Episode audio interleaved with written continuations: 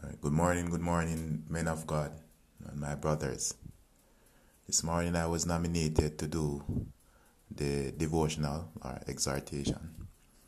My scripture comes from Psalms 1 and it says, Blessed is the man who walks not in the counsel of the wicked, or stands in the way of sinners nor sits in the seat of the scoffers. But his delight is in the law of the Lord, and on his law he meditates day and night. He is like a tree planted by the streams of water, that yields its fruit in its season, and its leaf does not wither. In all that he does, he prospers. The wicked are not so, but are like the chaff that the wind drives away. Therefore, the wicked will not stand in the judgment, nor sinners in the congregation of the righteous. For the Lord knows the ways of the righteous, but the way of the wicked will perish. May God have his blessing on his word. We honor it by saying amen. This is a well known psalm of David Amen. It's the first psalm. And it talks about the blessings of the righteous. It also talk about the judgment or the destruction of the wicked. I was looking at this um, psalm. I noticed that the, the, the, at the beginning of the psalm it said bless or that, that word bless can even be translated as happy or content is the man who walks not in the counsel of the wicked. Right? It talks in the negative, right? It says walks not. So what this man does not do. It also talk about what this man does. He delights in the law of the Lord. And then now it talks about the righteous, the blessings of the righteous, in that he shall be like this tree that is planted by the rivers of water, that brings fruit in its season. And then further, it talks about the destruction of the wicked. Right?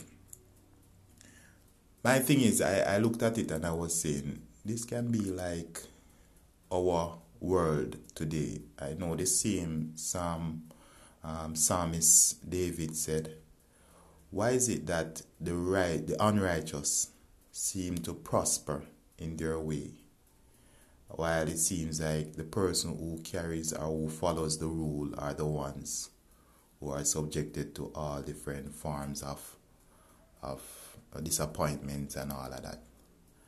But clearly, um, scene where this um, psalm would have something different to say in that it glorifies the person who do not do certain things. So even though the warnings are there, it could be even on a take for example a machine. Even though you have a machine that is created to carry out a certain um, process or procedure, you have buttons on that machine, and sometimes the good buttons are not the ones that are being highlighted. Right? It's the stop button, which is a big red button. If you're driving on the road, you will notice that the signs that are in red are also the, always the one that is um, there to to to give some caution or to tell you not to do not. While reading this this text, the commandments that were given when the Lord said, thou shalt not, thou shalt not, thou shalt not. So you're getting this sense that these are things that you should stay away from. And our world as it is today will tell us the things that we're not supposed to. And in not doing these things, right? And I the, the, the verse came to me while I was also doing this that um, the law was given through Moses, but grace and truth are given through our Lord Jesus Christ. Right? because Jesus' commandment takes a different tone to it. He says, The greatest commandment has been given love the Lord your God with all your heart, and with all your soul, and with all your might. And the second is just likewise, just love your neighbor as yourself. So this morning, I want to just to encourage you um, on this powerful scripture. When you get the chance, just take the time just to read it over. You, there's so many things I could not um, cram everything in this took a short time, but I was encouraged, and I'm sure there is a lot more for you as well. Let me just pray a short prayer and close. Father, in your Son's name, Jesus Christ, we're grateful for your word. We're grateful for what it means to be blessed. Lord, you said, This man delights in your law, in your word, Lord, day and night.